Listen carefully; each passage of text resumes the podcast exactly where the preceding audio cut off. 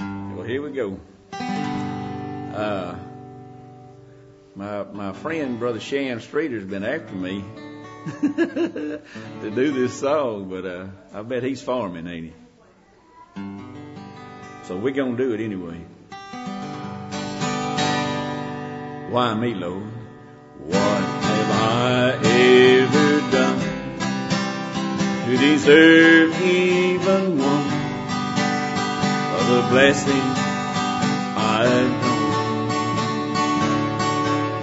Tell me, Lord, what did I ever do that was worth loving you? Or the kindness you've shown. Lord, help me, Jesus. I've wasted it, so help me, Jesus. I know what I am. But now that I know that I've needed you, so help me, Jesus. My soul's in your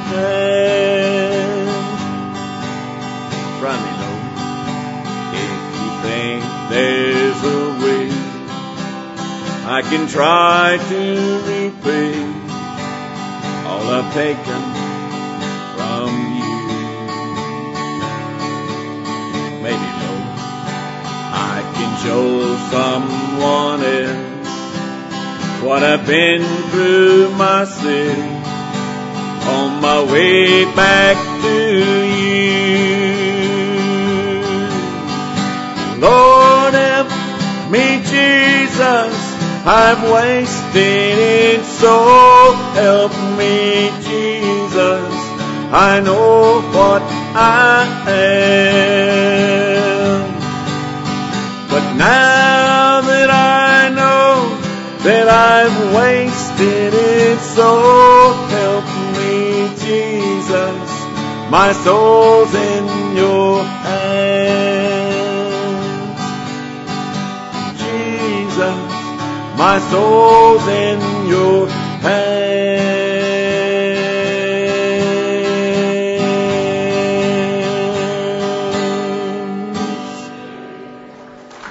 Thank you. Praise the Lord.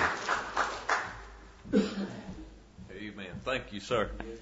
Luke chapter 8. Everything tonight is different, and we're just going to do something different tonight.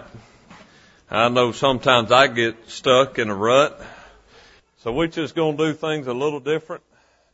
And I don't think the, the Lord's going to take His Spirit away from us for doing anything different.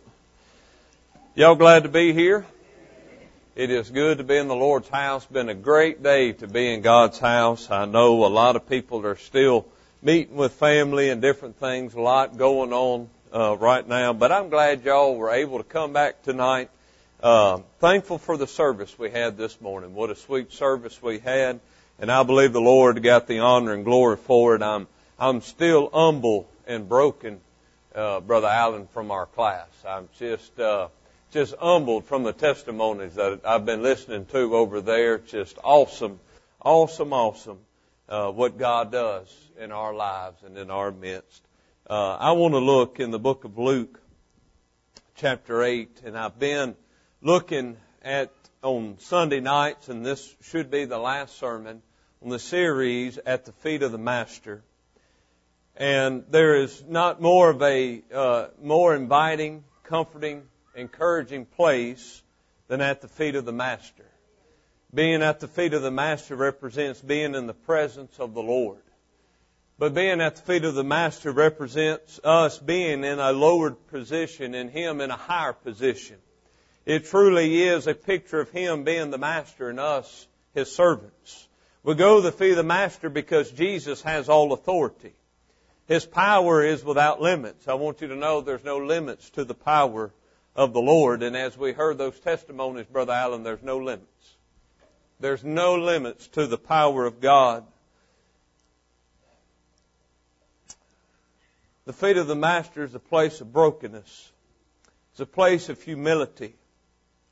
It's a place of help. It's a place of learning. I'm so thankful that we can come to the feet of the Master. But I want you to know we got to come His way. And we go to His feet His way. And I want you to know that when we go to the feet of the Master, most of the time it's because we are broken. Most of the time it's because we are humble. And it's because we do need His help. We've noticed the different people there that have been at the feet, the sufferers, all the maimed and the lame and the dumb and all those that needed uh, the help of Jesus, they were cast at the feet of Jesus. I'm glad that as sufferers we're allowed to go to the feet of the Master. We notice the sinners that went to the feet of the Master, the, the woman that went and broke that box over the feet of the Master, just awesome. We noticed the sympathetic parents last week that went to the feet of the Master who had the sick kids, had the kids possessed with the devils and cast them at the feet of the Master and Jesus took care of them. I want you to notice in Luke chapter 8 and in verse 35, Jesus has just cast out demon of a man that was cast into a land of his own. He was not allowed to go around anybody else. He was crazy. He was a maniac. He was crazier than a Betsy bug is what we would call him. Nobody wanted anything to do with this man. But Jesus did. And Jesus got a hold of him. And Jesus saved his soul and Jesus got rid of that unclean spirit. And I want you to notice what this verse says in verse 35. Then they went out to see what was done and came to Jesus and found the man out of whom the devils were departed, sitting at the feet of Jesus, clothed in his right mind, and they were afraid. Dear Heavenly Father, thank you for this evening and this service. Lord, thank you for the invitation that we have to come to your feet. Lord, I'm thankful for this man that I see at your feet today. Who, Lord, you saved his life. And out of love and devotion, he just sat there and he fellowshiped with you. Lord, I'm glad and I'm thankful for that place. I'm thankful for the invitation that we can enter before your presence tonight. Lord, I pray that we would come to your feet and we would seek your face. Lord, I love you. I praise you tonight. I need your help. Lord, I pray that we'd allow your Spirit to have full reign in this place, Lord. Lord, I want to be filled with your Spirit as I preach this message. I love you and I praise you. In Jesus' name I pray. Amen.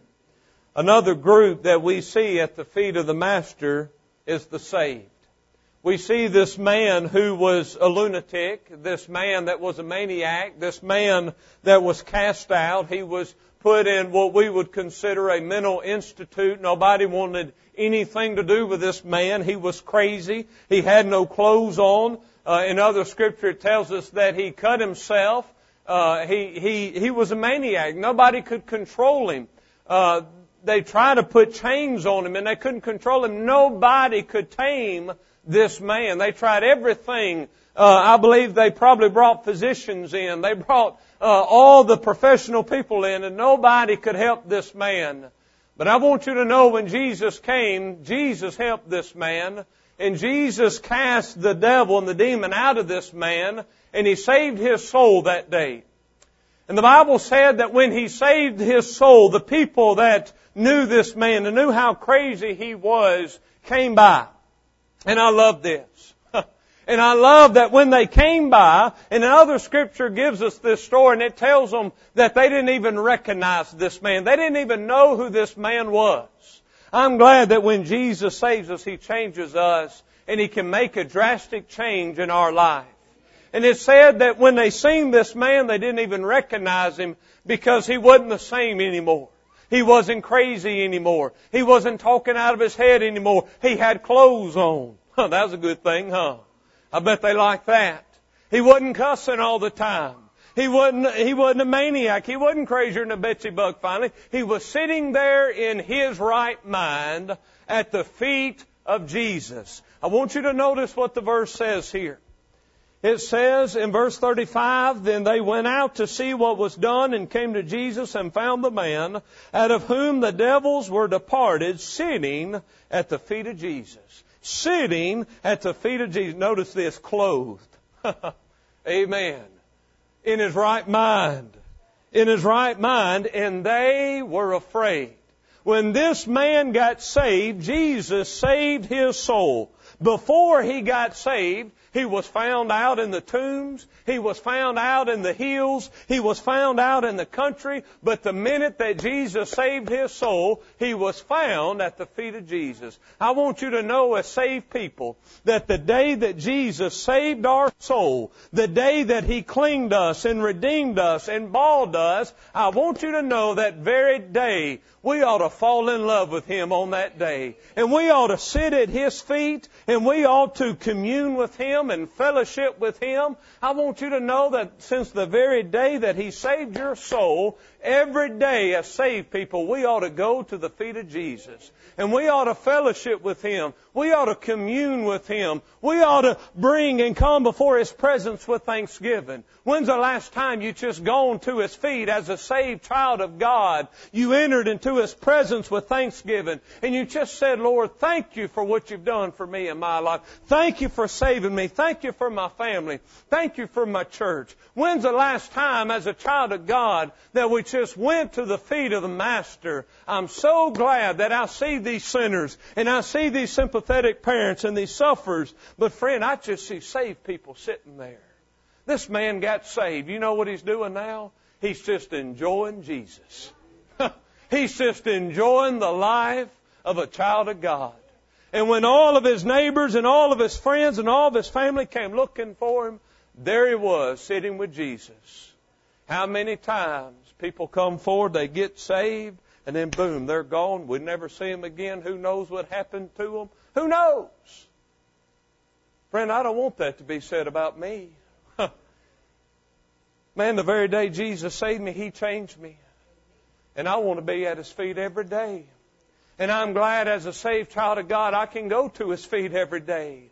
And I can enjoy my salvation in the Lord. Now I want you to notice this scripture here. And I want to read a few more verses here. And notice the life of a child of God here. And notice that when he got saved, he went to the feet of the Master. He enjoyed the fellowship. He communed with God. And I want you to know that that time that we have as a child of God is so important. We need that time at the feet of the Master. Every day, child of God, you need that time at the feet of the Master. Whether it's five o'clock in the morning, five o'clock in the evening, or at midnight, you need that time at the feet of the Master. But I want you to notice this in verse 36. They also which saw it told them by what means he was that possessed of the devils was healed, then the whole multitude of the country of the Gadarenes round about besought to depart from them, for they were taken with great fear. And he went up into the ship, returned back again. Now the man out of whom the devils were departed besought him that he might be with him, but Jesus sent him away, saying, I love this. He never wanted anything to do with Jesus till he met him. And then when he met him, he wanted to stay with him and he didn't want to leave his feet. And then when Jesus left, he said, no, don't go. I want to stay with you. No, don't go. I want to stay in your presence. I'll tell you, as a child of God, I wish we could pray 24 hours a day. I wish we could stay in His presence every, every second of the day, every minute of the day. I wish we could have private Bible study all day long. I wish we could have worship service all day long. I didn't get any amens on that. I wish we could have preaching all day long. It would be good. It would be great. Man, He's worthy of it. Because this is our fellowship. That's our communion with Him. It's when we enter into His presence. But notice what He said. He said, return to thy own house and show how great things God hath done unto thee. He said, you need to be at my feet and you need a fellowship. But when you get up fellowshipping, you need to go out and you need to tell people about me.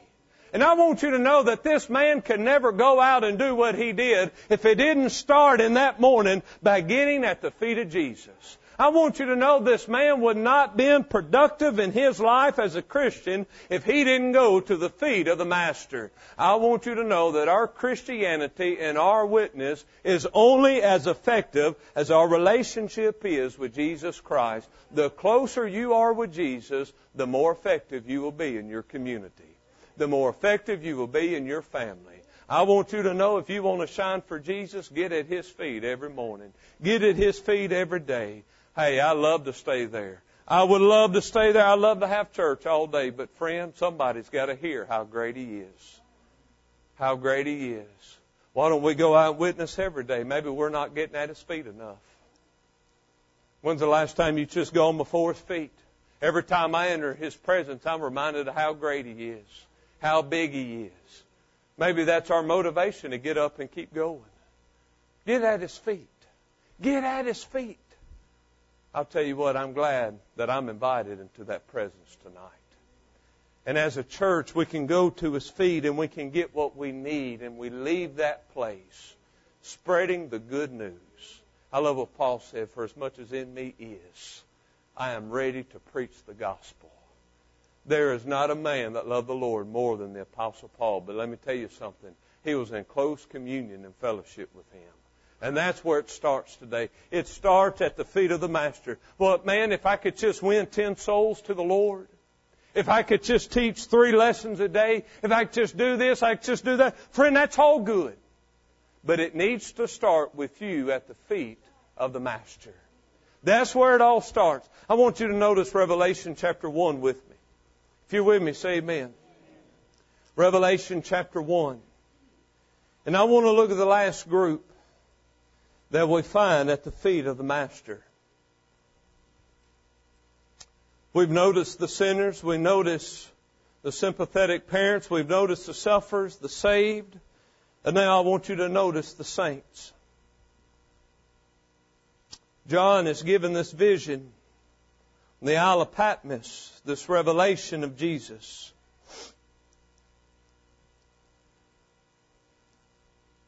Let's just start in verse 12. Revelation 1 and verse 12. And I turned to see the voice that spake with me. And being turned, I saw seven golden candlesticks. And in the midst of the seven candlesticks, one like unto the Son of Man. Wednesday night we talked about that being the church. Jesus is in the midst of the church. Isn't that beautiful? And he said, it clothed with a garment down to the foot, and girt about with paths with a golden girdle. His head and his hairs were white like wool, as white as snow.